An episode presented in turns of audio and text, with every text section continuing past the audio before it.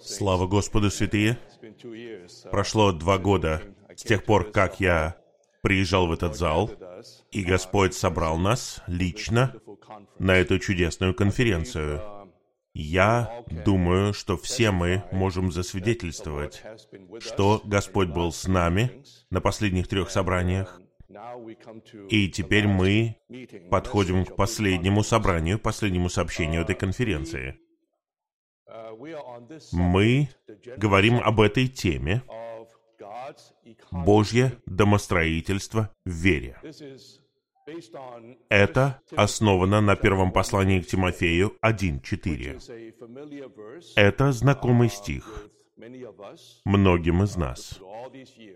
Все эти годы мы любим Божье домостроительство, но, возможно, мы не уделяли достаточно внимания этим последним словам после Божьего домостроительства. Божье домостроительство — это нечто в вере. Что значит быть в вере? Вера — это провозглашение, что Бог есть а нас нет. Послание к евреям, 11 глава, стих 6 говорит, «Всякий, кто приступает к Богу, должен верить, что Он есть». Когда мы говорим, что Он есть, это означает, что вас нет, меня нет, никого нет, только Бог есть. Божье домостроительство — это Божий чудесный план, Его устроение — состоящая в том, чтобы осуществить желание его сердца, а именно внедрить себя в его избранных людей, для того, чтобы Бог был всем для них. У Бога есть желание в сердце, в вечности в прошлом. Он хочет быть всем для человека. Для того, чтобы осуществить все это, Он составил план — который мы называем его домостроительством. И это домостроительство осуществляется исключительно в сфере веры. Что это значит? Вера, как я говорил, это то, что Бог есть, а нас нет. Вера не находится в сфере наших дел. Она не находится в сфере закона или наших усилий, наших дел нашего труда. Вера требует того, чтобы мы верили, что Бог есть. Чтобы осуществить свой великий план, для того, чтобы внедрить себя в Его избранных людей, Он делает это не при помощи наших усилий или нашей решимости. Бог хочет, чтобы мы верили, чтобы мы позволили Ему быть всем для нас. Бог не просто тот, кто составил этот план, Он также тот, кто исполняет этот план. Он не просто источник, Он также путь, и Он также будет целью. И в то же самое время Бог берет в это и нас. Он привлекает нас. Он не ожидает, что мы что-то будем делать. Он хочет сливаться с нами. Мы — объект Его благодати. Он хочет раздавать себя в нас, как в свои сосуды, в свои вместилища, для того, чтобы он мог быть выражен. Он не хочет, чтобы мы что-либо делали сами по себе, в самих себе. Он хочет, чтобы мы просто открывались для Него, чтобы мы позволяли Ему входить в нас, чтобы Он был всем для нас. Божье домостроительство находится в вере. Это домостроительство Бога, как мы увидели в первом сообщении, на самом деле это путь. В Новом Завете он называется просто путь. В Деяниях 9 главе, когда Савл Тарсянин пытался пойти в Дамаск и хватать там тех, кто принадлежит этому пути. Что такое путь? Путь — это путь Божьего спасения. Путь — это путь того, как Он освещает нас, обновляет нас, преобразовывает нас, раздает себя в нас и в конечном итоге прославляет нас. Это и есть путь. То есть Божье домостроительство. Сам Бог в вечности в прошлом приготовил этот путь. Это его домостроительство. Он был первым, кто встал на этот путь. Согласно книги пророка Михеи 5.2. Бог вышел из вечности во время. Его выходы из вечности. Он вышел, чтобы стать человеком, благодаря своему воплощению. Он жил человеческой жизнью. И затем он был распят на кресте. И был воскрешен. И стал животворящим духом. Для того, чтобы войти в его избранных людей. Это тот путь, которым шел сам Бог. Это тот путь, на который Бог хочет поместить своих избранных людей. После того, как Он сотворил человека по своему образу, Он привел человека к дереву жизни, к дереву жизни, для того, чтобы человек пошел этим путем. Но появился сатана и соблазнил человека. Он увел человека с этого пути. Но четыре тысячи лет спустя пришел сам Бог в личности Иисуса Христа, который провозгласил всем вокруг Него и сказал, «Я есть путь». Путь — это не какой-то метод. Путь — это не какие-то дела. Путь — это чудесная личность. Наш всеобъемлющий, прекрасный Господь Иисус Христос. Он есть путь. И всякий, кто верит в Него, мы спасаемся, и мы также приведены на этот путь. Этот путь на самом деле из-за растления сатаны и из-за его противостояния и гонения, этот путь также стал состязанием. Павел говорит, что он бежит в этом состязании. Он бежал. С того момента, когда он был спасен, он начал бежать. Не просто идти по этому пути, он стал бежать в состязании к цели, за наградой, которую Бог поставил перед ним. Все мы верующие, братья и сестры, мы были поставлены на этот путь. Для Бога это Его домостроительство, для нас это путь. И это состязание. Каждый день мы бежим. Мы бежим от жертвенника к святому святых, к ковчегу завета, чтобы причащаться Бога, чтобы наслаждаться хлебом, чтобы наслаждаться светом, чтобы наслаждаться Его жизнью воскресения, как курением. Мы бежим во святое святых, в Божье присутствие, в шехину славы Божьей, чтобы позволить Ему сиять в нас, пропитывать нас, пронизывать нас, чтобы мы стали просто его воспроизведением, его отражением, его представительством. Это Божье домостроительство.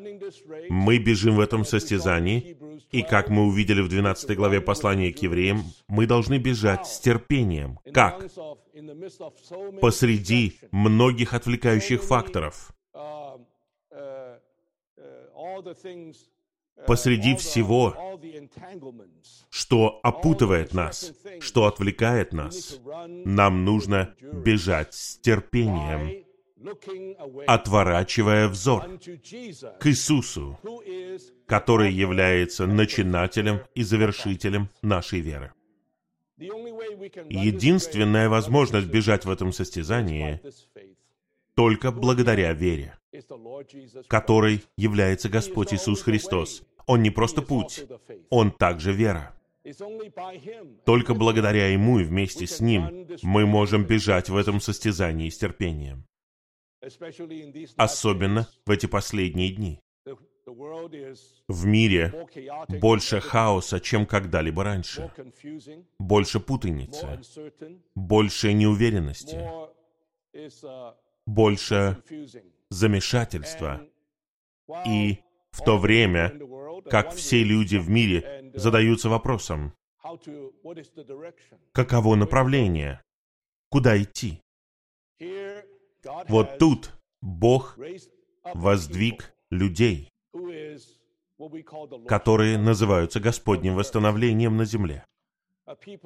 Это люди, которые увидели что-то, относящееся к его сердцу. Мы увидели, что у Бога есть план, у Бога есть домостроительство. Все, что мы видим вокруг себя, весь хаос, вся смута, вся путаница, все это лишь отвлечение сатаны. Это путь сатаны. Это его тропа. Но посреди всего этого у Бога есть путь, тропа, путь его домостроительства. И есть люди, которые идут этим путем. Мы домашние веры. Мы семья веры. Иисус идет первым. Он первым проложил путь. Он проложил этот путь, и мы следуем за ним. Павел бежал в этом состязании. Все наши праотцы бежали в этом состязании. Брат Вочман Ни бежал в этом состязании. Брат Уитнес Ли бежал в этом состязании. И многие дорогие братья среди нас, которые уже ушли к Господу, они тоже бежали в этом состязании и окончили свой бег. Дорогие святые, все мы все еще здесь. Не прячьтесь, не отступайте. Мы должны бежать в этом состязании. Без нас даже те, кто окончил свой бег, не обретут совершенство, потому что они принадлежат нам, а мы принадлежим им. Мы все вместе соединены, скреплены друг с другом. Многие годы, когда я слышал о вере, я стремился быть мужем веры. Я читал много биографий, когда я был молодым. Биографию Хадсона Тейлора, биографию Джорджа Мюллера. Это великие мужи веры. Я был воодушевлен, я хотел быть таким же, как они. И я всегда считал веру чем-то индивидуальным, личным. Какой великий побеждающий человек, великий муж веры. Мы даже называем Авраама гигантом веры. Мы всегда соединяем веру с какими-то людьми. Но, дорогие святые, я надеюсь, что в эти выходные мы увидели, что вера — это не просто то, что переживают отдельные люди. Вера на самом деле — это нечто, связанное с Божьим домостроительством. Вера — это нечто не просто для отдельного человека, чтобы сделать вас каким-то особым человеком, каким-то духовным гигантом. Вера должна сделать нас Божьими домашними. Вера соединяет нас вместе. Мы находимся в этом длинном марафонском забеге. Мы принадлежим к семье вере, и мы бежим в этом марафоне. Многие окончили свой бег. А мы, те, кто еще жив, мы бежим в этом состязании. И, надеюсь, скоро мы достигнем финиша. Уже скоро. Осталось всего лишь немного миль. И мы уже видим конец. Иисус скоро вернется. И чем мы занимаемся? Просто сидим? Просто сложив руки? и надеемся, что все получится. Нет, мы бежим в этом состязании. Я верю, что брат Ни, брат Ли и все дорогие братья, которые были перед нами, если бы они слышали нас, они бы сказали, «Мэтью, беги!» Брат Рик, беги! Беги в этом состязании. Не замедляйся не Смотри на все проблемы, на весь хаос. Пусть все это не отвлекает тебя. Отворачивай взор к Нему.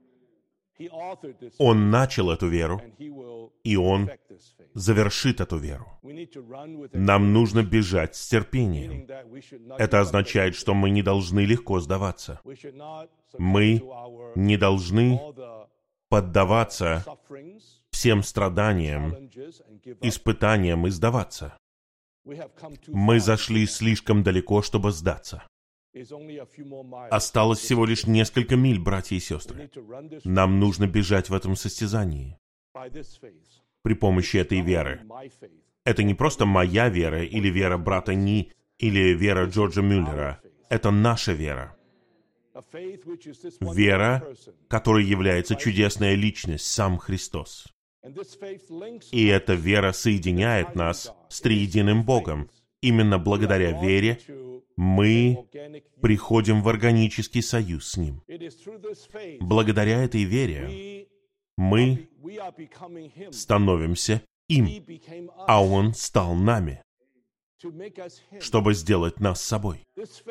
Эта вера, благодаря этой вере, мы приходим в органический союз. Мы соединены с Ним. Бог соединен с нами. Сегодня утром мы не просто поклоняемся какому-то далекому Богу, Богу, который находится где-то далеко. Бог соединен с вами. Он соединен с вашим духом веры. Он един с нами. Он недалеко от нас. Он здесь, с нами. Он соединен с нами слит с нами, и Он одно с нами. И также вчера мы начали видеть, что поскольку мы применяем эту веру и бежим в этом состязании Божьего домостроительства, нам нужно ходить по стопам той веры нашего отца Авраама.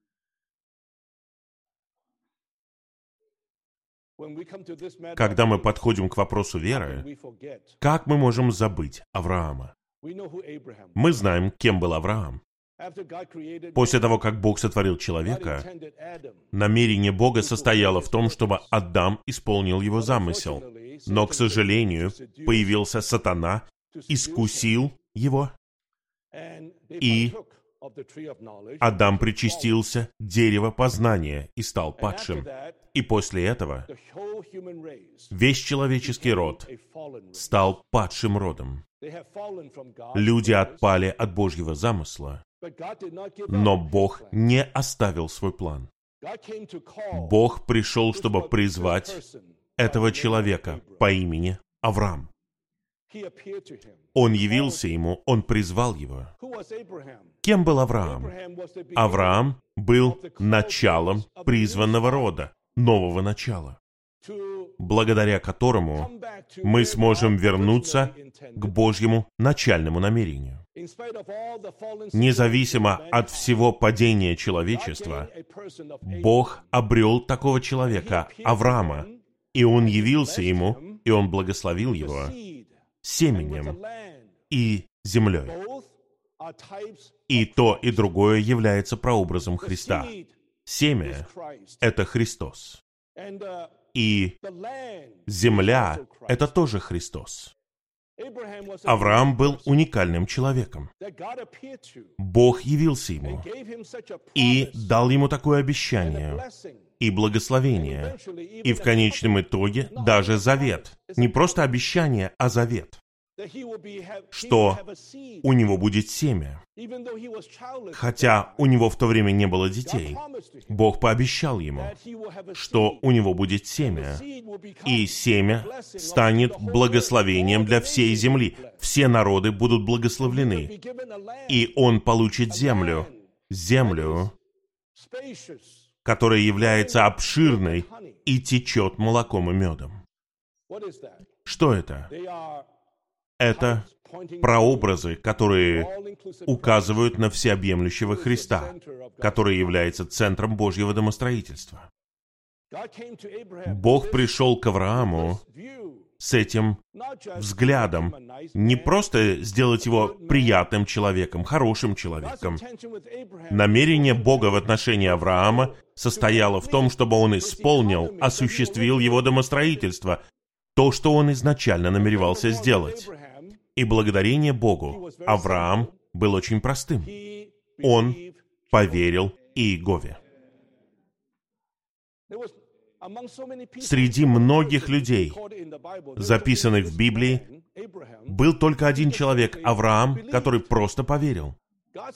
Бог говорит, из твоего тела выйдет семя, и унаследует землю, и будет благословением для всех народов. И Авраам поверил.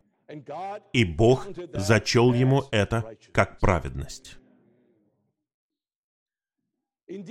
На самом деле, Авраам, из-за того, что Бог являлся ему снова и снова, он откликнулся простой верой. И эта вера была признана Богом как его праведность. Это означает, что он прав. Благодаря тому, что он поверил Богу, всему, что Бог говорил, всему, что Бог обещал, Авраам говорил «Аминь». Сам он ничего не мог сделать. Он полагался на Бога славы, который являлся ему. Он должен нести ответственность, он осуществит все это. Авраам поверил. И это было зачтено ему как праведность. И он был прав по отношению к Богу, по отношению к людям. Он был праведен. И знаете что? Это семя, как мы увидели, указывает на Христа. Христос был семенем Авраама. Он был потомком Авраама.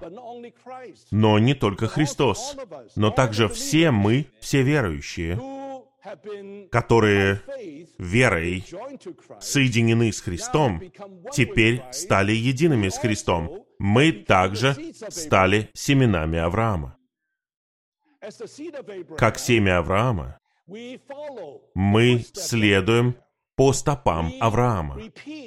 Мы повторяем жизнь и историю Авраама. Мы следуем не просто за каким-то героем веры, мы следуем за нашим отцом Авраамом. Одно дело следовать за великим человеком. Можно подражать этому великому человеку, можно пытаться научиться чему-то у великого человека, но Авраам был не просто великим человеком для нас, он наш отец. Что это означает? Что мы получили ту же самую жизнь, что и он.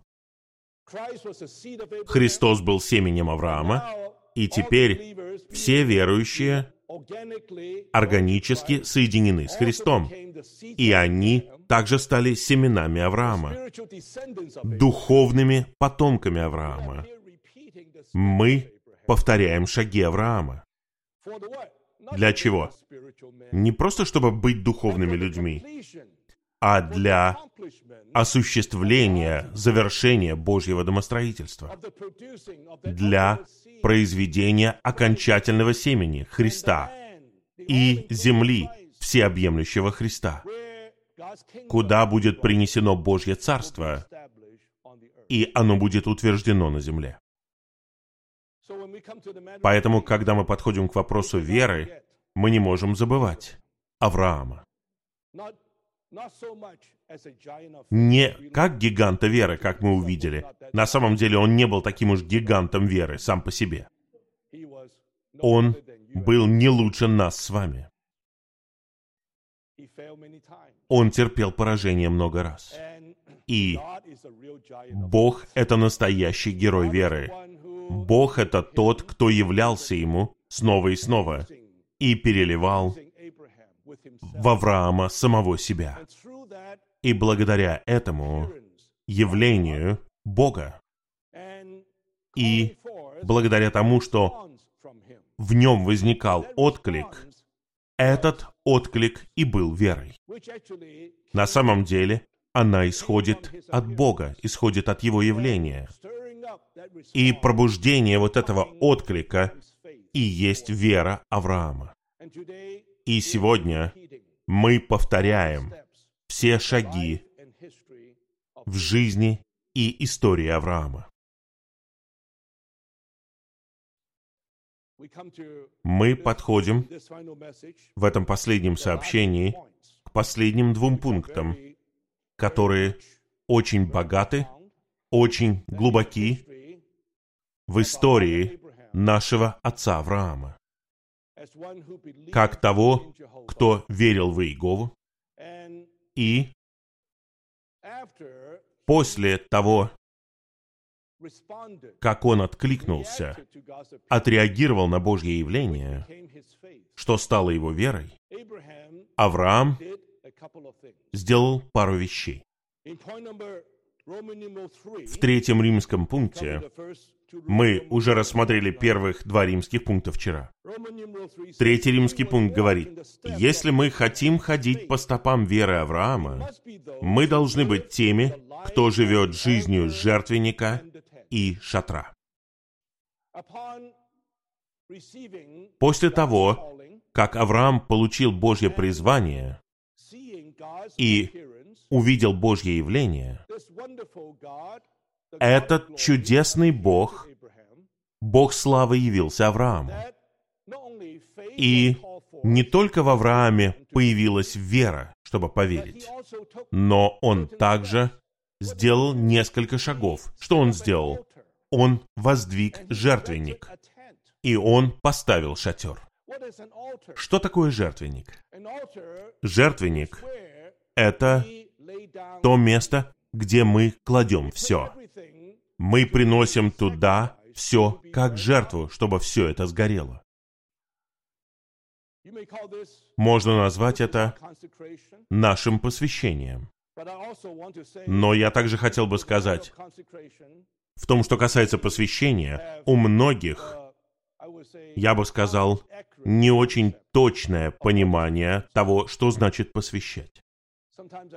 Иногда я слышу, как святые выходят и говорят, я посвящаю себя тому, чтобы читать Библию каждый день верно. Я посвящаю себя тому, чтобы поехать в Европу. Я посвящаю себя тому, чтобы пойти на третий год обучения в Бостоне. Я слышал это. Посвящение — это не ваше заявление Богу, что вы сделаете для Него. Это не ваше обещание не ваше обязательство. Посвящение — это когда вы передаете все. Бог, возможно, не пошлет вас в Бостон.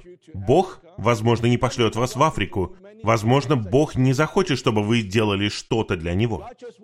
Бог хочет, чтобы вы были открыты для Него. Для того, чтобы Он наполнил вас. Для того, чтобы Он сокрушил вас. Для того, чтобы вы были опустошены. Чтобы Он стал всем для вас. Посвящение — это не обещание. Посвящение — это передача.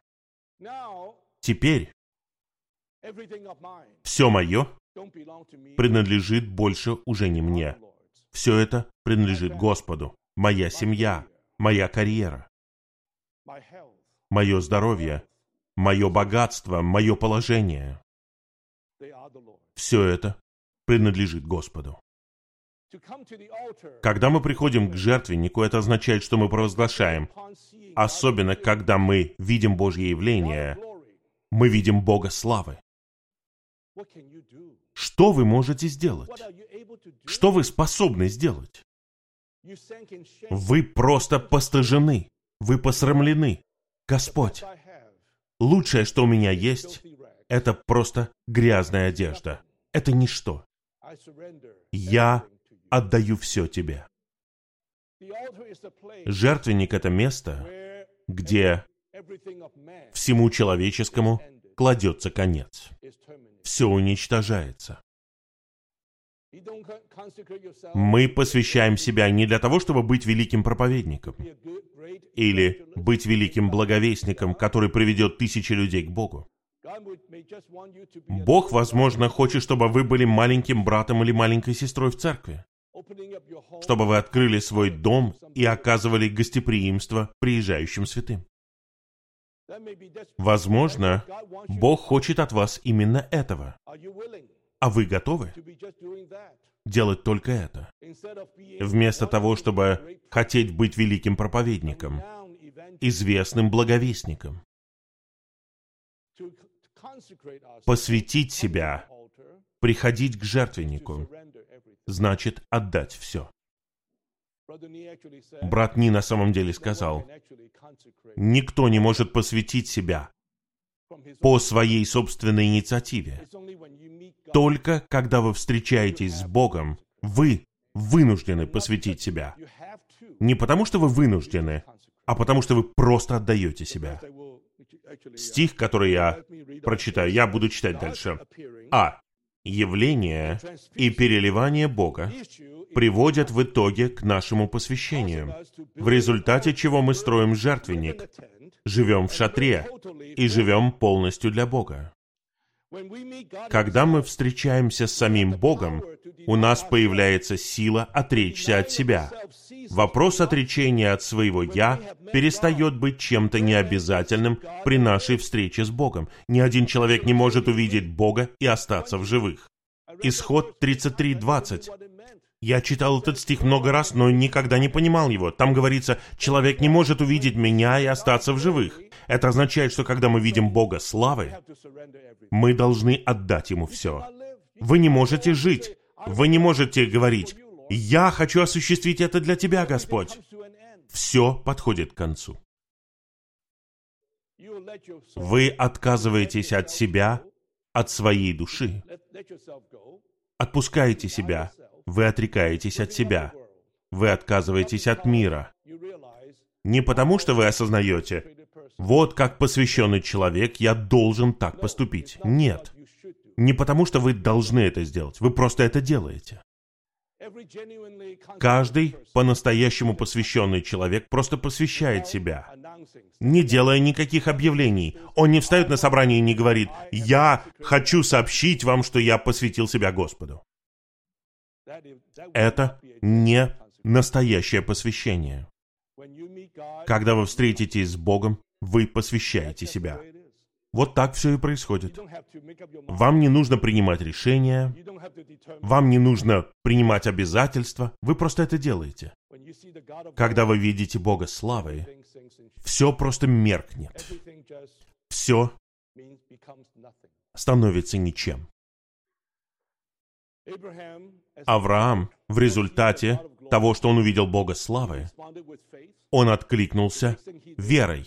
И следующее, что он сделал, он воздвиг жертвенник. Он провозгласил, что Бог есть, а меня нет. Он есть все, а я ничто. Он может сделать все, а я не могу делать ничего. И что такое шатер? Шатер — это тоже провозглашение. Я просто странник на земле. У меня нет постоянного дома. Я просто живу в шатре. Он временный, он передвижной. Мой дом не здесь.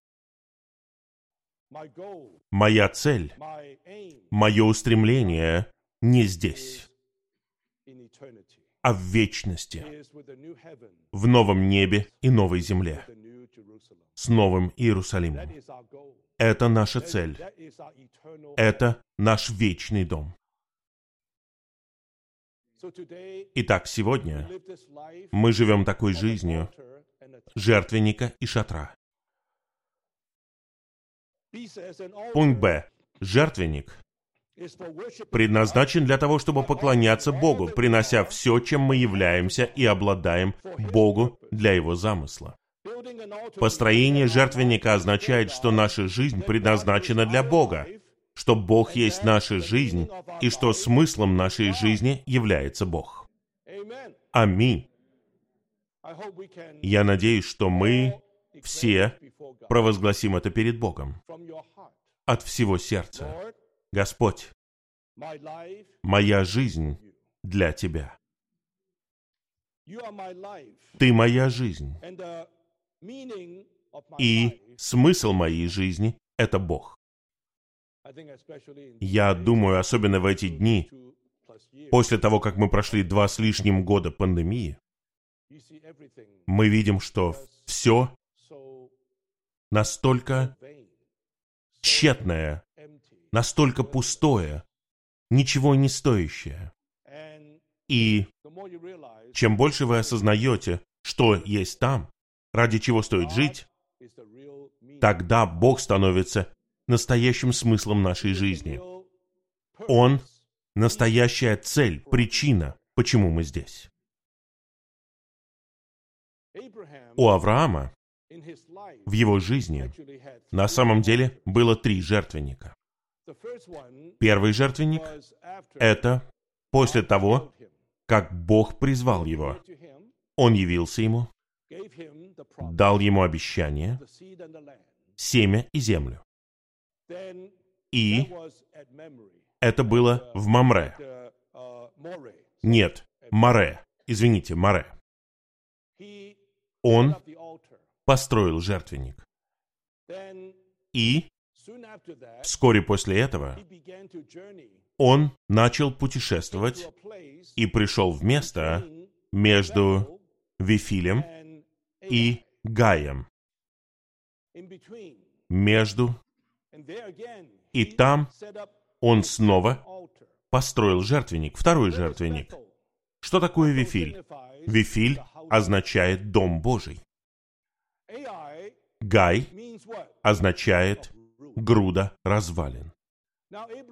Теперь Авраам, после своего первого посвящения Богу, который призвал его, он последовал за Богом, и он пришел в это место между Домом Божьим с одной стороны и грудой развалин с другой стороны. Он построил этот жертвенник, и он провозгласил, что его жизнь не просто для Бога, но также для Дома Божьего. И эта жизнь для Дома Божьего противопоставляется груди развалин. Это все, что вокруг нас. Сегодня весь мир — это просто груда развалин. Просто одни груды выглядят получше, чем другие. Здесь, на северо-западе, груда покрасивей. Большая груда. Тут Amazon, Microsoft, большие компании. Это груда развалин. Но, будучи призванными, теперь, после того, как мы совершили начальное посвящение Господу, мы подходим к этому месту. Это место контраста, место, где нужно принять решение. У тебя осталось еще что-то общее с этой грудой развалин? Или теперь твоя жизнь не просто для Бога, но и для Дома Божьего? Это дальнейшее продвижение вперед в переживании жертвенника. Он подходит к этому месту и провозглашает, что теперь все для него — это груда развалин. Я здесь живу жизнью для Бога и для Дома Божьего. И есть третий жертвенник, который он воздвиг. Он построил его, когда пришел в Мамре в Хевроне. На самом деле, там он провел всю оставшуюся жизнь. Что он там делал в Хевроне и Мамре? Хеврон — это место, где Авраам оставался постоянно, и у него было постоянное, регулярное общение с Богом. Возможно, у нас было изначальное посвящение Богу, мы были пробуждены им. Мы отдали все ему. Но нам нужно продвинуться вперед до такой степени, что мы провозгласим, что все остальное — это груда развалин. Мы здесь ради Дома Божьего. Но затем нам нужно двигаться еще дальше и подойти к месту, где мы будем оставаться. Мы больше не колеблемся. Мы не просто наслаждаемся и мы не просто рады, когда все идет хорошо, а затем мы отступаем, когда все не так хорошо. Авраам жил жизнью общения в Мамре, в Хевроне. И именно там, позднее, в 18 главе, Иегова пришел в гости к Аврааму, когда он был в Хевроне. Это очень сладостная глава. Мы увидим ее чуть позже. Но, святые, наше посвящение, наше переживание жертвенника также должно иметь эти три этапа. От Море к месту между Вифилем и Гаем, и в конечном итоге к Мамре, в Хевроне. Наше посвящение Богу должно привести нас к такому месту, где мы останемся в постоянном общении с Ним. Это общение есть единство, это общение есть союз. Наше посвящение не должно быть просто каким-то пробуждением, каким-то возбуждением. Наше посвящение должно в конечном итоге привести нас к такому моменту, что у нас будет постоянное, регулярное общение с Ним, в котором вы наслаждаетесь Божьим посещением, вы посещаете Бога, вы общаетесь с Богом, вы едите с Богом. Бог может открыть вам свое сердце. Вот так Авраам переживал жертвенник. Там он отдал все, что у него было, все, чем он является, все, что он хотел сделать. Он просто передал все и позволил Богу вести его, и позволил Богу быть всем для него. Пункт В. То, что Авраам жил в шатре, свидетельствует о том, что он не принадлежал миру, а жил жизнью пришельца на земле, верой обитая как пришелец в той земле, как в чужой. Вместе с жертвенником Авраам поставил шатер. Как я уже говорил, шатер — это передвижное жилище, это что-то временное. Шатер предназначен для нашего жития. Мы должны жить под чем-то. Бог дал нам шатер, в котором мы можем жить. В то время как в мире люди пытаются построить потрясающее сооружение, город, империю бизнес, правительство. В мире все строят Великий Вавилон. Великое достижение человека. Каждый человек сегодня стремится к этому. И при этом на земле есть группа людей у Бога, которые живут в простом шатре. Это не означает, что «О, надо переезжать в съемный дом». Нет. Мне не нужно жить в доме с четырьмя спальнями, и не нужно ездить на красивой машине. Я говорю не об этом. Я говорю о принципе шатра. Что такое принцип шатра? Все в шатре должно пройти через жертвенник. На жертвеннике мы посвящаем все. Все. Не просто 10%, мы посвящаем все.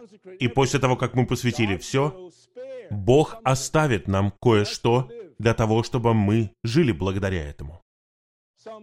Некоторым из-за их нужд Бог дает чуть больше. Некоторые могут жить на меньшее, и мы не должны сравнивать. Почему у него четыре спальни, а у меня всего лишь две? Мы не должны сравнивать. Все, что у нас есть, сначала должно пройти через жертвенник. Все было посвящено Ему. Мы знаем, что все исходит от Него. Он источник всего нашего благословения. И из всего благословения, которое Он дает нам, мы посвящаем Ему, и Он возвращает кое-что нам, для того, чтобы мы осуществляли свое житие. И это житие обозначено житием шатра. Этот шатер может передвигаться, его можно собрать. Нас никогда не удерживает ничего от этого шатра. Сложить вот такое здание непросто, но сложить шатер очень просто. Мы живем сегодня, братья и сестры, на самом деле жизнью шатра, жизнью шатра.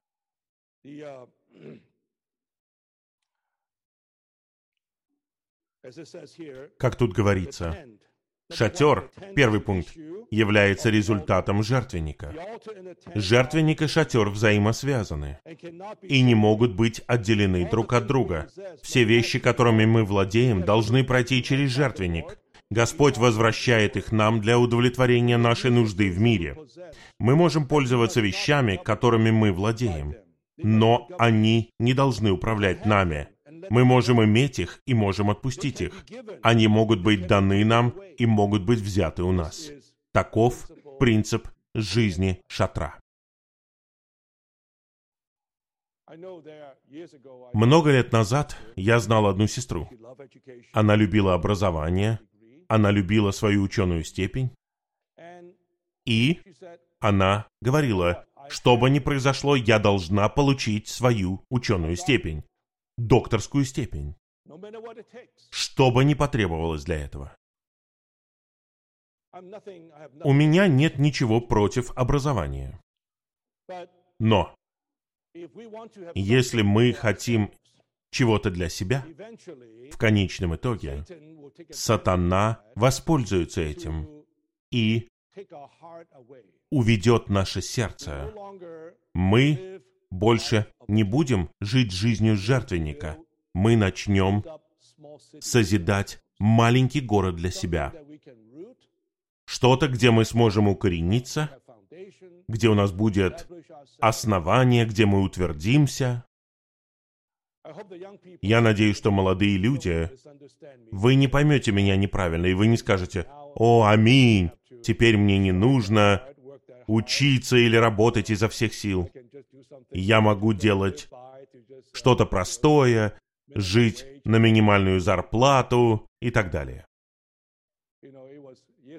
Много лет назад у многих молодых людей была такая мысль. Брат Ли сказал им, нет, на самом деле, именно ради вас Господь задержит свое пришествие, чтобы вы научились жить надлежащей человеческой жизнью и утвердили бы себя. Я помню, брат Керри Робишо, в то время он услышал, что Господь Иисус придет скоро, и я могу просто стричь людям газоны, и я доволен этим. Я могу приходить на собрание каждый день, стричь газоны и жить вот так вот. Иисус скоро придет. И брат Ли сказал ему, только ради тебя Иисус придет не скоро чтобы он мог вернуться в университет, получить образование и научиться жить человеческой жизнью надлежащим образом. Не поймите меня неправильно. Не говорите, что мы отбрасываем все человеческие обязанности. Нет. Но вы знаете, что я имею в виду. Иногда мы набираем себе много лишнего, намного больше, чем нам нужно. И Господь знает, Сколько это? Только вы знаете, и Господь знает. И когда у нас появляется излишек, мы хотим чего-то большего. Вам повысили зарплату, но вам не хватает, вы хотите большего. Есть что-то большее. Ваш стандарт становится все выше и выше. Вместо этого мы должны научиться жить так, что все дается нам Господом. И все это нужно посвящать Ему, приносить Ему. И Господь верен, Он вернет вам то, что вам необходимо для вашей жизни. Ничто из того, что у нас есть, не должно удерживать нас. Все, что Он дал нам, Он может забрать это. Я говорил об этой сестре. Мне очень жалко. С одной стороны, нельзя сказать, что она не любит Господа. Она любит Господа. Но у нее вот это чистолюбие, она должна была любой ценой, ценой церковной жизни, любой ценой получить эту ученую степень. Это означает, что теперь она пытается построить что-то, маленький город, для самой себя. И в конечном итоге она была отвлечена. Итак, мы живем как люди веры. Мы живем жизнью жертвенника и шатра. И шатер имеет большое значение. Давайте читать дальше. Третий пункт. Возведение шатра — это выражение, провозглашение того, что мы не принадлежим этому миру, что мы принадлежим другой стране. Наша истинная страна — это лучшая страна, небесная страна, небесный Новый Иерусалим. Дорогие святые, неужели вы все еще хотите оставаться в том, что принадлежит этой земле, даже когда вы слышите о том, что происходит в мире? Даже на прошлой неделе в Южной Калифорнии у нас был большой пожар в этом городе, где очень богатые дома, по 5 миллионов долларов дома. Просто за несколько часов раз и буквально груды развалин. Многое вокруг нас неустойчиво. Каждый раз, когда я смотрю новости об Украине, мое сердце опечалено. Я был в Украине пару раз. Я люблю эту страну, и я наслаждался святыми там. И сегодня это просто груда развалин. И это может произойти где угодно, с любым из нас. Не полагайтесь на этот мир. Не делайте ставки на свою компанию, не делайте ставки на свое предприятие. Нет ничего, на что можно положиться. Положиться можно только на одно — на Новый Иерусалим. Мы — люди Нового Иерусалима. Мы — семья веры. Мы бежим в этом состязании. Мы движемся в этом путешествии. Мы идем этим путем вместе с Богом. Мы движемся в Его домостроительстве к нашей цели, к Новому Иерусалиму. И когда мы воздвигаем жертвенник и шатер, мы провозглашаем, что хотя мы живем в этом мире, мы не принадлежим к этому миру. Вещи приходят и вещи уходят, но мое сердце здесь с Господом. Итак, когда мы живем в этом шатре, мы ищем вечного шатра. Авраам, тут говорится, Авраам ждал лучшей страны, небесной страны. Новый Иерусалим будет вечной скинией, скинией Бога с людьми. Это будет вечный шатер. Сегодня мы живем в этом шатре как прообразе, как предизображение, которое напоминает нам о том, что наше нахождение на этой земле должно быть не постоянным, а мы движемся к окончательной цели. Четвертый пункт. Шатер Авраама был миниатюрой Нового Иерусалима. Библия заканчивается шатром. Новый Иерусалим — это окончательный шатер, окончательная скиния во Вселенной. Пятое. По мере того, как мы живем в шатре церковной жизни, как действительности шатра собрания, мы ожидаем его окончательной завершенности, окончательного шатра собрания Нового Иерусалима. Слава Господу за шатер собрания сегодня. Это шатер собрания. Мы с вами живем в шатре. Это наш дом. Мы приходим в церковную жизнь. Все собрания — это шатер собрания. Авраам жил в шатре. И позднее Бог повелел Моисею построить шатер, скинию, в пустыне.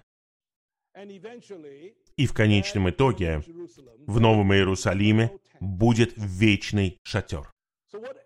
Что переживал Авраам? Он переживал предозображение.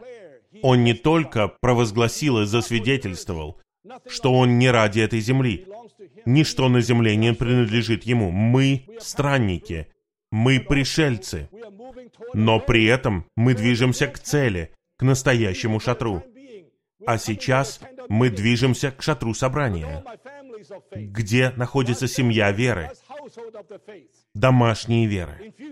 И мы переливаем это друг в друга, мы воодушевляем друг друга. Каждый раз, когда мы собираемся, мы должны быть воодушевлены, что мы живем для чего-то вечного. Хотя сейчас это не видно, но вера овеществляет.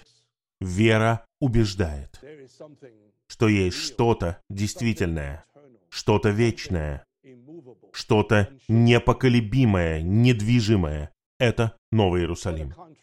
Какой это контраст по сравнению с тем, как живут люди в мире. Итак, мы по-прежнему должны быть усердными, мы должны быть верными, мы должны заботиться о своих земных обязанностях. Но в сердце мы знаем, что мы здесь не ради этого. Мы ради вечной скинии. Знаете, также в этом шатре Бог посетил Авраама в 18 главе Бытия. Этот шатер Авраама принес Бога небес на землю. Бог пришел к Аврааму и оставался с ним там.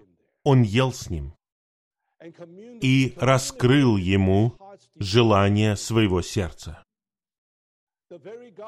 Сам Бог на небесах мог быть приведен на землю благодаря шатру. Когда мы войдем в Новый Иерусалим, Авраам и мы, семя Авраама, живущие жизнью шатра, следующие по стопам Авраама, мы напомним Богу, «Бог, Ты посетил мой шатер». Авраам скажет, «Ты посетил мой шатер» в 18 главе Бытия, а мы скажем здесь, «Ты посетил мой шатер» здесь, в Сиэтле, в Белвью, где бы вы ни были. Но я теперь пришел в твой шатер. Шатер Нового Иерусалима. Как чудесно.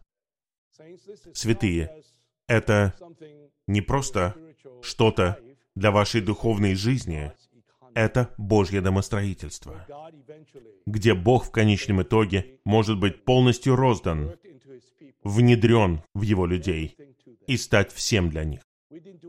Мы ничего не сделали. Мы ничего не можем сделать. Мы просто провозглашаем. Он есть, а я нет. И Он ведет нас вперед. Пунге. У Авраама были свои неудачи, и он оставлял жертвенник и шатер. Однако у него было восстановление, а восстановление связано с возвращением к жертвеннику и шатру с призыванием имени Господа.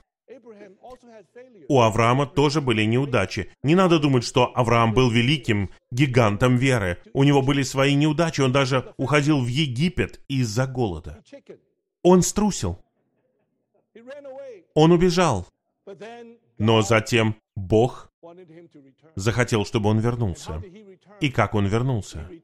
Он вернулся в то место между Вифилем и Гаем, где он воздвиг шатер и жертвенник и призвал имя Иеговы.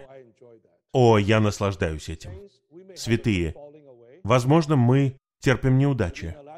Может быть, за последние два года из-за обстановки, из-за разных ситуаций некоторые отступили, отпали. Но, святые, как всегда, есть путь вернуться. Как всегда, мы можем быть восстановлены. Мы не пытаемся сами восстановить себя. «О, я должен вернуться! Как я посмотрю в глаза святым? У меня нет сил делать что-либо». Святые, забудьте о том, что вы считаете, что вы должны сделать. Приходите к жертвеннику. Приходите к шатру. Забудьте о лице, забудьте о страхе. Мы возвращаемся в место, где Бог явился нам. И здесь у нас есть жертвенник, мы кладем на него все. Если у нас вообще что-либо есть, положительное ли, отрицательное ли, мы все кладем туда, на жертвенник. и шатер. Так вернулся Авраам с призыванием имени Иеговы. Мне это очень нравится. Вы когда-нибудь осознавали, когда вы говорите «Господь Иисус», вы не просто пытаетесь привести себя в возбуждение или радоваться, или получить какой-то мир и радость. Когда вы призываете имя Иеговы, вы провозглашаете, что Бог, Ты есть все. Я нет. Помните, первый, кто призвал имя Иеговы, это кто? Энос. Четвертое поколение. И Энос означает что? Хрупкий и... Хрупкий и...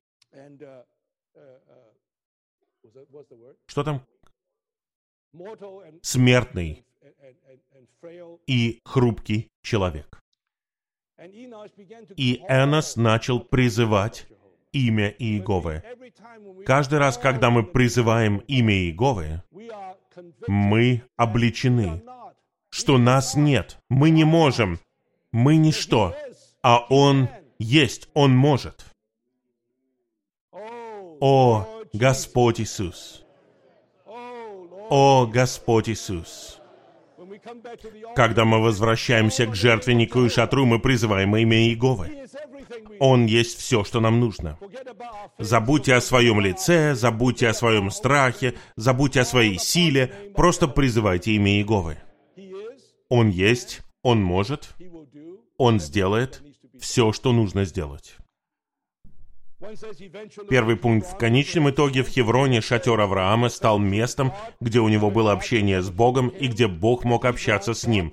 В Хевроне Бог был раскрыт Аврааму как Бог с его человеческой дружбой, чтобы он мог приобрести Авраама, во-первых, в качестве своего ходатая для избавления своего отступившего назад верующего, во-вторых, для произведения Христа, и, в-третьих, для уничтожения дел дьявола в своих избранных людях. Все это произошло в Хевроне, в том месте, где Авраам воздвиг свой третий жертвенник и шатер, где Бог посетил его. Жить жизнью веры — это не значит сделать вас еще одним Хадсоном Тейлором или Джорджем Мюллером. Жить жизнью веры значит производить Христа как семя. Это значит, что мы совершенствуемся, чтобы быть ходатаями, чтобы ходатайствовать за Бога, за Его движение на земле. И также именно в этой жизни веры мы находимся в общении с Богом для уничтожения сатаны. Сатана должен быть связан. Сатана должен быть уничтожен. Кто это может сделать? В христианстве сегодня кто это может сделать? Святые, я благодарю Господа очень сильно за то, что Господь использовал последние сто лет для того, чтобы воздвигнуть и усовершенствовать свое восстановление. Многие братья ушли Господу, но мы все еще здесь. Брата Ни уже нет с нами, брата Ли уже нет с нами. Мы все лишь маленькие сошки. Мы просто здесь и все. Мы все еще здесь. Но мы облако свидетелей. Присутствие Бога с нами, Его говорение с нами. И Бог хочет, чтобы мы продолжали двигаться вперед. Не своими силами, а мы движемся вперед верой, в вере, зная, что мы не можем, мы не такие, а Он есть. Слава Господу, Он с нами. Он может сделать все для нас. И в сегодняшней ситуации хаоса Господь воздвигает победителей благодаря соединительной вере. Он воздвигает совокупного Самуила, ребенка мужского пола, который уничтожит сатану. Содом должен быть разрушен. Мир сегодня однозначно лежит в лукавом. То, что мы слышим сегодня, эти вещи мы даже не хотели произносить 20 лет назад, 30 лет назад. Сегодня это обычные вещи, это обычная практика. Люди хвалятся этим. Сатана должен быть уничтожен. Но кто может это сделать? Только семья веры, домашние веры, только потомки Авраама. Мы должны делать эти три вещи. Это так сладостно, что в 18 главе Бытия Иегова пришел к Аврааму не в своей божественности, а в своей человеческой дружбе. Авраам назван другом Бога. Многие годы я считал, что друг Божий — это что-то поверхностное. Я знаю, что есть такой аспект, что мы не просто друзья Бога. Но здесь, в 18 главе Бытия, Иегова пришел к Аврааму не как божественный Бог, не как мощный Бог, а как человек. Он говорил с Авраамом. Он даже... Авраам мог даже торговаться с Богом о спасении Лота, об уничтожении Содома. И вот они снова и снова говорили, может быть, 30 праведников там, неужели ты уничтожишь? Нет, не уничтожу. Из-за 30 человек нет. Может быть, 25, может быть, 20. Можете себе представить, вы можете вот так вот торговаться с Богом? Но это показывает, каким человечным был Бог. Бог был другом Авраама. И в этой дружбе Он воздвиг ходатая. Дорогие святые, в эти дни я считаю, что у Бога должен быть ходатай на земле сегодня. Кто знает, как ходатайствовать за Божьи интересы, за Божье движение? Я знаю, многие из нас молятся об Украине каждый день. Это на сердце у меня. Мы молимся. Есть святые, которые в эти дни, от недавно, поехали из Китая в Африку, чтобы навестить святых там, новичков. И они столкнулись с разными трудностями. Но Господне благословение было с ними. Я молился. Нужно много ходатайства о движении Господа. Но мы не просто молимся, как обычные христиане, которые молятся о благополучии людей. Мы ходатайствуем за Божьи интересы. Мы ходатайствуем за то, чтобы произвести Исаака, произвести Сына, произвести Христа. Мы хотим, чтобы Христос увеличивался. Мы хотим, чтобы Он заполнил всю землю. Мы ходатайствуем, чтобы сатана был уничтожен, чтобы его дела были связаны и ограничены, чтобы Содом был раздавлен, уничтожен, разрушен. Только семья веры может это сделать. Только те, кто живет жизнью жертвенника и шатра. И в единстве с Богом остаются в этом постоянном общении в Хевроне. Мы входим в эти обязанности.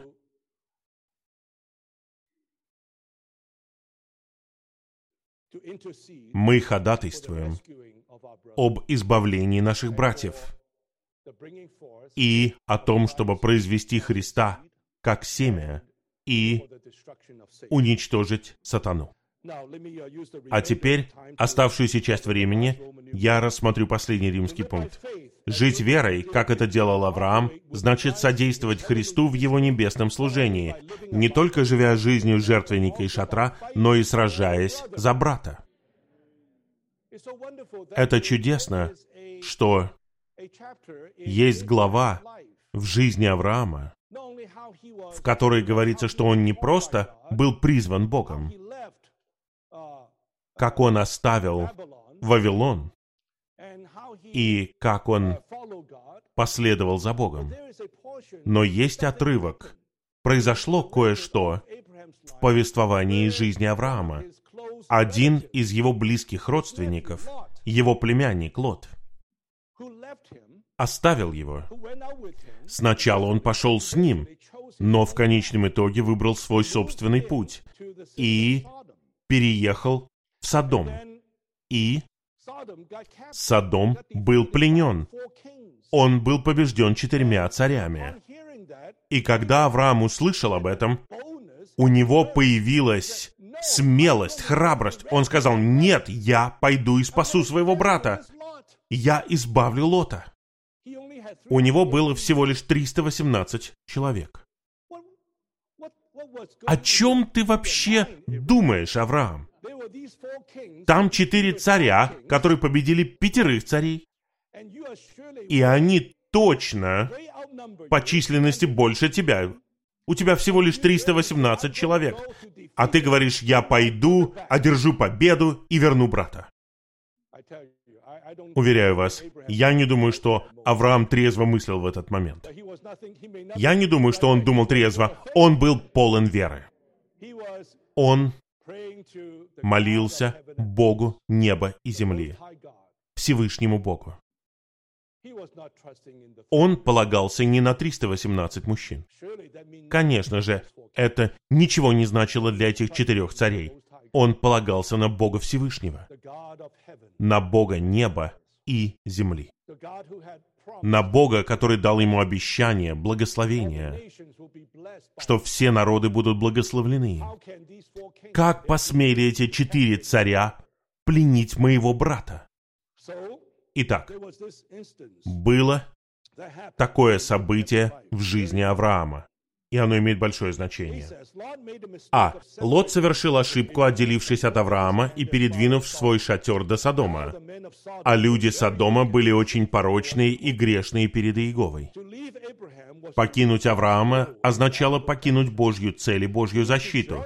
Нам нужно присоединиться к надлежащим людям в Божьем домостроительстве и следовать за ними, чтобы мы были сохранены на линии жизни в течение Господнего движения. Первая ошибка, которую совершил Лот, состояла в том, что он ушел от Авраама.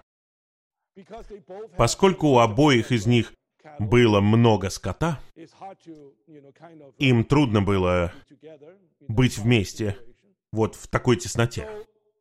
Поэтому Авраам дал выбор Лоту. Лот, все, что ты выберешь. Выбираешь восток, я пойду на запад. Выбираешь запад, я пойду на восток. Авраам был очень широким сердцем. Он не торговался, он ничего не просил у Лота. Он позволил Лоту выбирать. И Лот выбрал пойти в приятное место. Там находился Содом. Это было благополучное место. Он выбрал это место. И он перешел туда, не зная, что Содом — это место греха, место порочности. То, что он ушел от Авраама, это была ошибка, большая ошибка. Святые, когда мы движемся вперед с Господом, мы никогда не должны уходить от Божьих людей. Вчера или позавчера мы говорили об облаке свидетелей. Облако — это то место, где находится присутствие Бога. Облако — это то место, где находится водительство Бога. Я, каким бы усталым я ни был, я хочу быть с Божьими людьми всегда. В прошлом, когда я много ездил, иногда я возвращался после долгой поездки, и если я приезжал во вторник, я не хотел пропустить молитвенного собрания во вторник вечером со святыми. Я хотел быть со святыми. Облако свидетелей. Там находится присутствие Бога, там находится говорение Бога, там находится водительство Бога. Вы разве не рады, что, что за все эти годы мы все еще здесь сегодня? По Божьей милости. Даже несмотря на последние два с половиной года, неважно, обстановка может измениться, все внешние факторы могут измениться, но облако все еще с нами. По зуму, лично, неважно. Облако здесь. Поэтому никогда не уходите от Божьих людей, никогда не уходите от Божьей цели, никогда не уходите от Божьей защиты. Делайте все возможное, чтобы соединиться с Божьими людьми. Пункт В. Поскольку земля вокруг Содома была богата, Лот пошел в сторону Содома. В конечном итоге он переместился в этот город, стал жить там и обосновался там. По Божьему всевластию Содом был завоеван, и Лот был уведен в плен. Это была вторая ошибка или поражение Лота. Он переехал в греховный город. Это место, где он связался с этим греховным окружением. Библия называет Лота праведником. Он был праведным. Но зачем праведник переезжает в город греха? Я этого не понимаю. Тем не менее, произошло именно это. И он был праведником, жившим в этой греховной обстановке. Святые, не будьте уверены в самих себе. Не надо говорить, я знаю, что происходит, я люблю Господа, Господь защитит меня. Не будьте уверены в этом. Не будьте самоуверенными. Не уходите от Божьих людей и также не позволяйте себе оказаться даже в близости, познакомиться с этими греховными вещами. По Божьему всевластию пришли эти цари и пленили его, поразили Содом и пленили Лота. Пункт Г. Авраам не принимал в расчет слабость своего брата и не получал удовольствия от страдания и бедствия Лота. Что касается Авраама, то он испытывал позор в связи с тем, что его брат оказался в плену. Я не знаю, каким было чувство Авраама, когда Лот решил уйти от него и выбрал лучшее место. Возможно, он почувствовал, ну, пусть он выбирает лучшее себе. И теперь, когда он услышал, что его племянник оказался в плену, многие из нас, если бы мы были Авраамом, мы бы сказали, он заслужил это. Он выбрал это сам. Пусть учится в своих страданиях. Но Авраам был не таким. Он проигнорировал все ошибки, которые совершил Лот потому что он сражался за Божьи интересы. Он мой брат. Святые, у каждого из нас в сердце есть тот, кто называется мой брат. Мы не просто спасаем многих братьев, но есть кто-то, кого вы называете мой брат. Даже сейчас он у вас на сердце. Господь поместил кого-то в ваше сердце. Может быть, за последние два с половиной года из-за пандемии, из-за ограничений, многие перестали приходить на собрания и не хотят быть на зуме. И постепенно они отпали. Святые, что вы скажете о своем брате, об этом брате? Авраам чувствовал, что это позор, то, что его брат оказался в плену. Как человек веры, который жил жизнью веры, он поднялся, он помолился Всевышнему Богу, Богу небес и земли. Я поднимусь и буду сражаться за моего брата, я спасу своего брата. В эти дни, даже вот в наших городах, мы все начинаем открывать залы собраний, у нас больше собраний лично, но когда мы общаемся, мы видим, что мы не просто открываем залы и сообщаем святым, теперь вы можете вернуться. Есть многие, кто из-за разных привычек, из-за того, что происходило последние два с половиной года, они отступили назад. И мы не просто должны сделать объявление. «О, теперь зал открыт, возвращайтесь». Многим нужно, чтобы вы пошли и сражались за них. Сражались за своего брата. Я думаю, вы знаете, о ком я говорю. Вы знаете, Бог знает, я не знаю.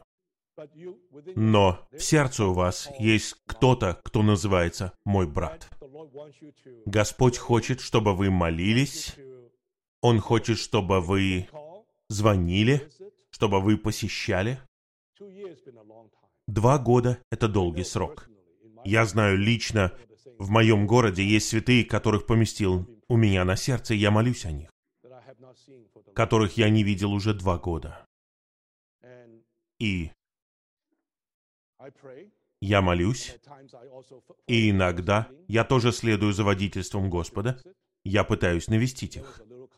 И мы немного общаемся. Если мы задумаемся, здесь, вокруг залива Пьюджет Саунд, сколько братьев оказались в плену у врага, или из-за мира, или из-за каких-то преткновений в своих переживаниях в церковной жизни. Есть разные люди, разные ситуации. Может быть, кто-то из-за своего здоровья или из-за других причин. Они отступили назад. Всем им нужно, чтобы мы сражались, сражались за них. Когда Авраам получил известие о пленении Лота, он принял твердое решение сражаться за Лота, и он помолился, подняв свою руку к Иегове, Богу Всевышнему, владыке неба и земли. Авраам решил взять своих людей, 318 человек, и сразиться с четырьмя царями и их войсками, вследствие того, что Мелхиседек, что означает «царь праведности», царь Салима, слово Салим означает «мир», скрыто ходатайствовал за Лота, Авраама и сражение Авраама. Слава Господу за нашего Мелхиседека. Это наш небесный первосвященник. И когда Авраам сказал, я буду сражаться за своего брата, это было в результате молитвы, ходатайства Мелхиседека. Еще до того, как Мелхиседек фактически встретился с Авраамом, он ходатайствовал за Авраама. Он ходатайствовал за Лота. Он ходатайствовал за сражение, которое должно произойти. Вы разве не верите, что наш небесный вознесенный Христос молится за свое восстановление в эти, особенно последние годы? Я верю в это. Я искренне верю в это. Даже то, что происходит в Украине. За это молимся не только мы с вами, за это молится Мелхиседек. Он ходатайствует за этих страдающих святых. Ничто не происходит без его позволения. Многие пострадали от пандемии. Кто-то умер. Многие страдают от войны. Очень много страданий. Глубокие страдания. Бессмысленные. Неправедные. Но при этом святые. Давайте отворачивать взор от всего этого. Давайте отворачивать взор к первосвященнику, Мелхиседеку. Он ходатайствует за нас. И он также зовет нас, чтобы мы ответили, чтобы мы ходатайствовали вместе с Ним, чтобы мы стали Его совокупным ходатаем сегодня. Это моя молитва в эти дни Господу. Господь, сделай меня частью этого ходатая. До того, как будет открыта седьмая печать и прозвучит седьмая труба. Должен быть жертвенник, золотой жертвенник, молитвы, куда добавляется курение. Они должны подняться к Богу и высвободить Его руку. Это Откровение 6 глава. И Откровение 8 глава. Там молитвы окончательные молитвы, необходимые для того, чтобы высвободить Божью руку и осуществить его последний суд. В эти дни, благодаря тому, что мы живем жизнью веры, жизнью шатра и жертвенника, мы хотим быть сделанными такими ходатаями, которые ходатайствуют за Бога, за исполнение Его замысла, за произведение Христа и за уничтожение сатаны и его злых дел. Ж. Мелхиседек — это прообраз Христа как царственного первосвященника в его небесном служении, который постоянно ходатайствует за нас и за тех, о ком мы заботимся, чтобы спасать нас до конца. З. Евангелие от Иоанна, 21 глава, показывает, что апостольское служение во взаимодействии с небесным служением Христа Христос пасет людей, и мы должны взаимодействовать с Ним, пася людей. Мы должны сражаться за брата, будучи теми, кто видит, просит и дает жизнь святым для их побеждающего снабжения и наслаждения. Я прочитаю вам подпункты. Мы должны быть теми, кто пасет других согласно Богу. То есть согласно тому, чем является Бог в своих качествах, таких как любовь, свет, святость и праведность. Два. Старейшинам нужно понять, что в своем пасторстве они должны покрывать грехи других, а не вести счет злу других. Кто раскрывает изъяны, недостатки и грехи членов церкви, теряет право быть старейшиной. Когда мы идем пасти потерянных, этих побежденных, приткнувшихся, не надо идти и изобличать их слабости, их недостатки. Когда Иисус явился на берегу моря, когда Петр пошел ловить рыбу, Иисус не спросил Петра, что ты сделал? Я думал, что ты сказал, все потерпят поражение, а я не потерплю поражение, я никогда не отрекусь от тебя. Почему я нашел тебя здесь? Иисус не стал так говорить. Вместо этого он сказал, приходите, давайте позавтракаем. Он приготовил рыбу, и он попросил Петра присоединиться к его завтраку. И он спросил у него только одно, три раза. «Любишь ли ты меня больше, чем они?» Никогда не касайтесь слабости людей, их недостатков, их грехов. Мы учимся покрывать их. Не прикрывать — это разные вещи. Мы не прикрываем ничего. Но мы должны покрывать друг друга. Особенно в нашем личном пасторстве. Мы преподносим жизнь им. Святые, в эти дни нам необходимо такое пасторство. В тот момент, когда вы обличаете грехи других, в тот момент вы теряете право пасти этого человека. Вы потеряли основание. Поэтому нам нужно упражняться, пасти согласно Богу, согласно Божьей любви, Его свету, Его праведности и святости. Три. Если соработники и старейшины не будут любить плохих, то в итоге им будет нечем заняться. Господь Иисус сказал, что Он пришел как врач не к здоровым, а к больным. Не надо проявлять предпочтений. Кого вы хотите пасти? Вы пастите того, кого Господь поместил вам на сердце. Немногие имеют высокое рождение, благородное происхождение. Многие Божьи люди имеют низкое происхождение. Это не те, кого вы ожидаете приобрести. Но мы пасем каждого, кого Бог помещает нам на сердце. Не надо выбирать, не надо выказывать предпочтение. Христос пришел как врач, не к здоровым, а к больным.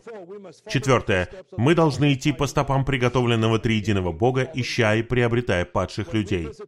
Когда мы посещаем людей, у нас должно быть присутствие Господа, а Его присутствие — это чарующий фактор.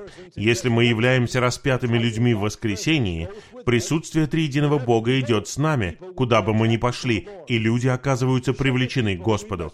Чтобы пасти людей, мы должны лелеять их, то есть делать их счастливыми, и делать так, чтобы им было приятно и уютно. При контактировании с людьми наш взор должен быть приятным, а не унылым. Мы не должны туда идти с кислым лицом, с разочарованным лицом. Когда же ты вернешься? Мы идем туда не с разочарованным лицом. Мы идем полные веры. Веры, веры Христа. Это вера Христа в отношении этого человека. Седьмое. Пася людей, мы должны также кормить их всеобъемлющим Христом в Его полном служении на трех этапах. Воплощение, включение и усиление. Чтобы питать людей Христом, мы сначала должны искать Христа, приобретать Христа, наслаждаться Христом и участвовать в Христе. И, наконец, Агнец, который посреди престола будет вечно пасти нас и водить нас на родники вот жизни. Когда мы едины с Ним, как великим пастырем овец, в нашем пасторстве других мы выполняем работу вечности. Святые, как люди веры, живущие жизнью веры, мы должны жить жизнью пасторства. Мы не только отдаем свою жизнь тому, чтобы жить жизнью жертвенника и шатра перед Богом, но мы также живем жизнью сражения за нашего брата. Это огромная нужда в эти дни, особенно в этой обстановке, и особенно в свете скорого возвращения Господа. Мы хотим, чтобы наши братья были избавлены. Мы должны сражаться за них, начиная с нашего ходатайства, и как Господь ведет вас, вы звоните им, вы посещаете их, вы лелеете их, вы питаете их. Я вспомнил в первых нескольких главах книги «Жизненные группы» брат Ли говорит о цели жизненной группы. И знаете, что он говорит? Цель, во-первых, это жить жизнью Царства. И он использовал 18 главу Евангелия от Матфея. Пример восстановления грешащего брата. Вот что должна делать жизненная группа. Восстанавливать грешащих братьев. Во-вторых, мы живем церковной жизнью. Мы живем жизнью царства, мы живем церковной жизнью. Это цель жизненной группы. И следующие две главы говорят о составных частях жизненной группы. Какие люди практикуют жизненные группы? Живут в жизненных группах. Там шесть видов. Первый вид — это верующие. Слава Господу, мы верующие. Мы принадлежим к дому веры. Во-вторых, мы ученики, потом мы свидетели, мы члены Христа, мы братья Христа, и мы пророки Божьи. Жизненные группы — это вот такие люди. Во-первых, это верующие. Вы верующие? Аминь. Вы верующие? Мы верующие. Мы ничего не можем сделать, мы ничто. Но я верю, что Он есть. Мы живем жизнью жертвенника и шатра, и сражаемся за своего брата, и полагаемся на Бога. Мы верим в Бога, что Он откроет дверь для нас, и мы восстановим многих дремлющих и потерявшихся святых, потому что мы осознаем, что без них мы не будем полными. Мы все здесь вместе. Те, кто был перед нами, подбадривают нас. Без нас они не достигнут завершенности. А мы без потерявшихся не достигнем завершенности. Итак, вера нужна не для того, чтобы сделать вас кем-то. Вера нужна, чтобы осуществить Божье домостроительство. Слава Господу за Божье домостроительство в вере. Аминь.